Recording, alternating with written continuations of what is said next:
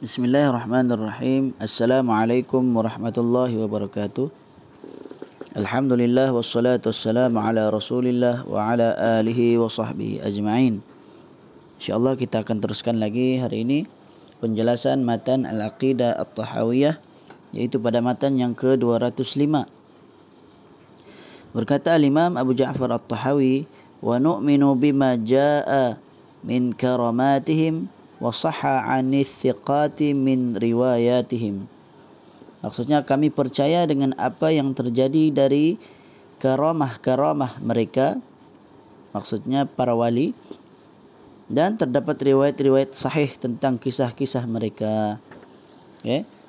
Matan ini adalah kesinambungan dari matan yang ke-204 di mana kata Imam Abu Ja'far At-Tahawi ولا نفضل أحدا من الأولياء على أحد من الأنبياء عليهم السلام نقول نبي واحد أفضل من جميع الأولياء kami tidak mengutamakan seorang pun dari kalangan para wali di atas para nabi alaihi salam alaihi musallam bahkan kami berpandangan bahawa seorang nabi itu sahaja lebih utama dari seluruh para wali kemudian disambung dengan kami juga beriman dengan apa yang terjadi pada karamah-karamah mereka. Maksudnya karamah para wali lah.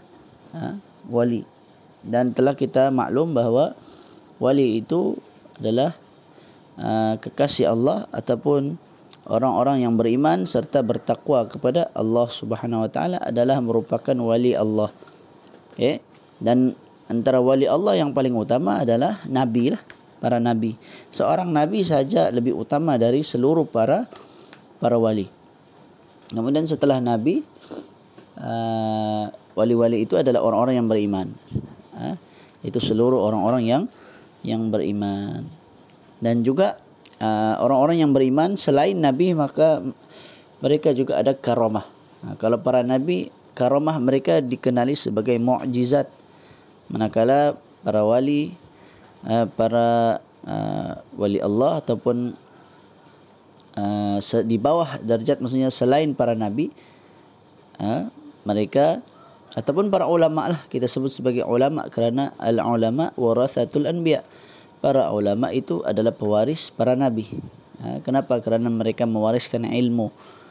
Uh, kerana mereka mewariskan ilmu. Kita baca penjelasan dari Syekh Salih Fauzan Beliau berkata ini adalah pembahasan yang besar yaitu pembahasan tentang karamah-karamah. Okey. Karamah ni adalah uh, kalau dari segi bahasanya artinya kemuliaan lah. Uh, kemuliaan. Uh, namun yang dimaksudkan adalah sesuatu kejadian yang luar biasa ya terjadi pada diri orang-orang yang beriman. Ha, jika berlaku pada nabi maka itulah yang dikenali sebagai mukjizat. Atau di dalam Al-Quran disebut sebagai sebagai ayat. Ayat. Ayat itu tanda. Okey tanda. Okey. Cuma dalam istilah uh, akidahnya uh, lebih terkenal disebut sebagai mukjizat lah. Adapun bagi selain nabi uh, hanya berlaku bagi orang uh, kepada orang-orang yang beriman maka dikenali sebagai karamah. Okey karamah karamah. Karamah adalah sesuatu yang uh, di luar kebiasaan. Jika terjadi pada diri, sese- uh, diri seorang nabi maka itu adalah mukjizat seperti mukjizat Al-Quran di mana manusia dan jin tidak akan mampu untuk membuat yang semisal dengannya. Uh, Al-Quran adalah mukjizat. Uh, mukjizat terbesar Nabi Muhammad sallallahu alaihi wasallam. Nah, dalam Al-Quran sendiri ada banyak ayat-ayat ataupun ada beberapa ayat yang menyuruh agar ha, di mana Allah mencabar agar menyuruh ha, orang-orang kafir ni cuba untuk buat ayat ataupun surah yang sama seperti Al-Quran.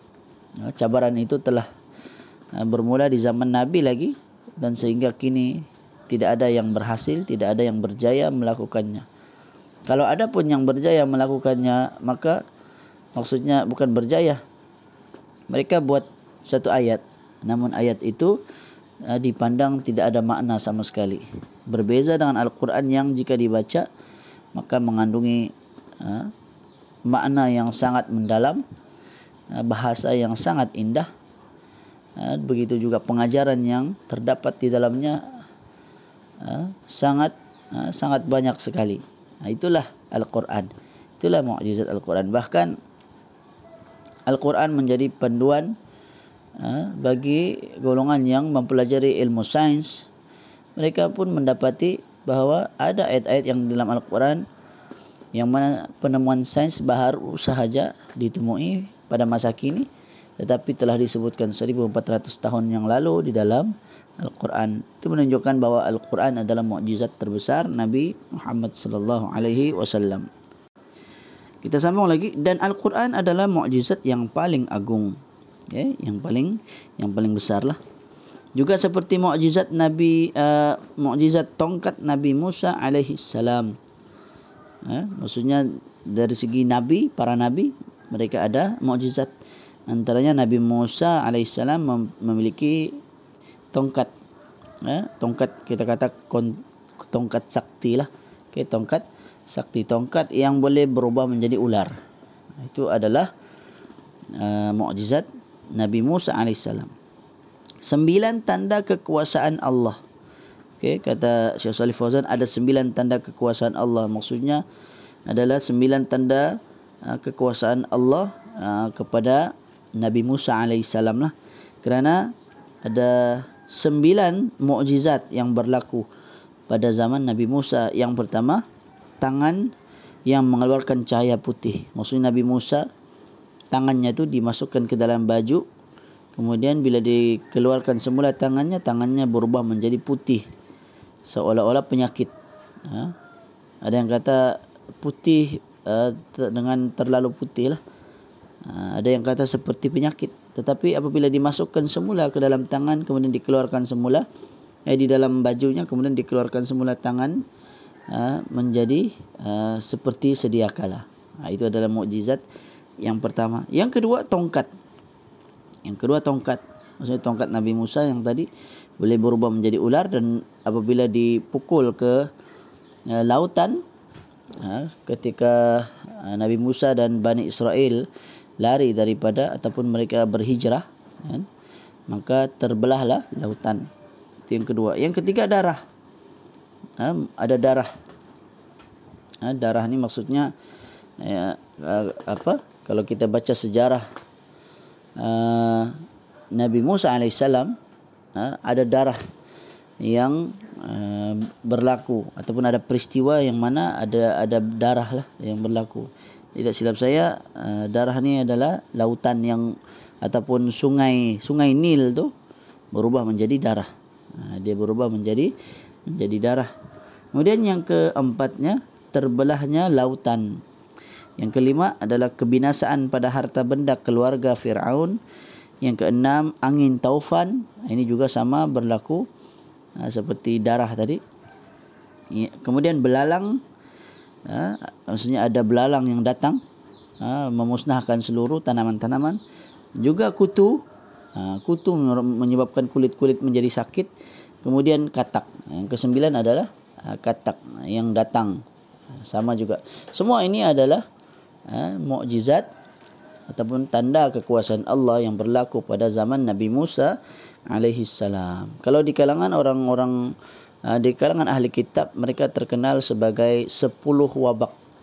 Ada 10 wabak yang berlaku pada zaman Nabi Musa untuk apa? Untuk menyedarkan Firaun sehingga akhirnya pada hari yang ke-10 wabak itu berlaku pada hari yang ke-10 akhirnya uh, Firaun pun perkenankan membenarkan seluruh Bani Israel keluar.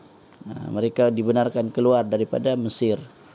Maka jadilah ketika itu hari yang ke-10 uh, berlaku wabak uh, hari perayaan uh, dari kalangan Bani Israel. Uh, orang-orang Yahudi mereka meraihkan uh, hari yang ke-10 ini. Uh, sebenarnya Islam juga meraihkan hari ke-10 tersebut yang di dalam Islam dipanggil sebagai Ashura. Ya, 10 Muharram. Ha, di mana umat Islam pun berpuasa. Sama seperti mana ha, golongan Yahudi juga berpuasa. Ha, cuma umat Islam ha, disuruh ha, agar menambahlah sehari ha, iaitu Tasu'a hari ke-9 uh, Muharram. Jadi berpuasa dua hari lah untuk menyelisihi golongan Yahudi. Ha, ala kulli hal berpuasa pada 10 10 Muharram sahaja itu juga tidak mengapa menurut para ulama kerana Nabi sallallahu alaihi wasallam melakukannya. Dan itu adalah puasa yang wajib sebelum adanya puasa Ramadan. Setelah Ramadan diwajibkan maka puasa Ashura menjadi sunat sahaja. Dan juga seperti kita sambung lagi dan juga seperti menghidupkan orang yang mati merupakan mukjizat. Antaranya mukjizat Nabi Isa ha, alaihi salam. Isa bin Maryam.